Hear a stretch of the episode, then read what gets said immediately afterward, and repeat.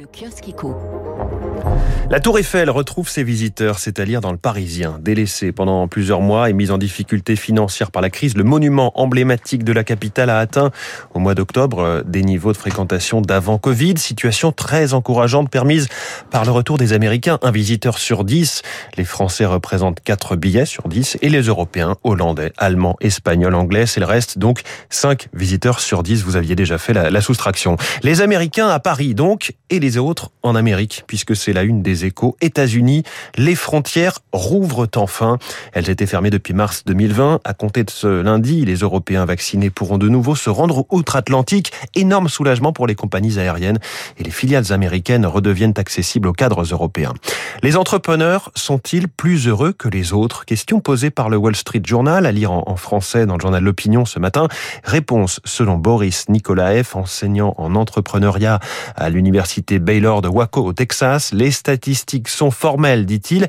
Les entrepreneurs gagnent en moyenne moins que les salariés, travaillent 13 heures de plus par semaine et sont soumis à un stress intense. Pourtant, malgré tout, de très nombreuses études montrent qu'ils sont beaucoup plus heureux dans leur travail. Comment protéger son épargne face à l'inflation? C'est une gros titre à la une du Figaro ce matin. La hausse du coût de la vie affecte les rendements et grignote peu à peu le capital. Alors le journal liste les solutions qui existent pour préserver son patrimoine. L'immobilier, l'assurance vie, le livret Mais aussi l'or, les actions ou encore le bitcoin. L'État veut le CDG Express en 2026. Nouveau calendrier détaillé par le Parisien pour cette liaison ferroviaire directe entre Roissy et le centre de Paris.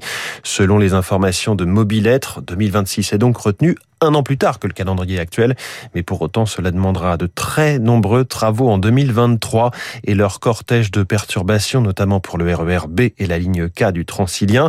Pourquoi tant de travaux cette année-là? Parce qu'il y aura une pause l'année suivante en 2024 pour laisser passer les JO.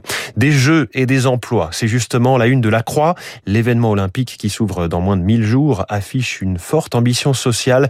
Les organisateurs souhaitent notamment qu'une grande partie des 150 000 emplois mobilisés bénéficient à la Seine-Saint et puis cette déclaration qui peut surprendre. Si les politiques veulent parler aux jeunes, qu'ils viennent au JT de TF1. C'est le directeur de l'information du groupe audiovisuel qui le dit au Figaro Économie, expliquant que depuis la rentrée, le 20h de TF1 est suivi chaque soir par 523 000 téléspectateurs de 15 à 34 ans, selon Thierry Tuilier, 523 000 jeunes donc, plus du double de Cyril Hanouna avec son émission TPMP Touche pas à mon poste. Voilà pour la presse du jour. Surtout ne touchez pas à votre poste de radio. Vous êtes sur Radio Classique, il est 6h.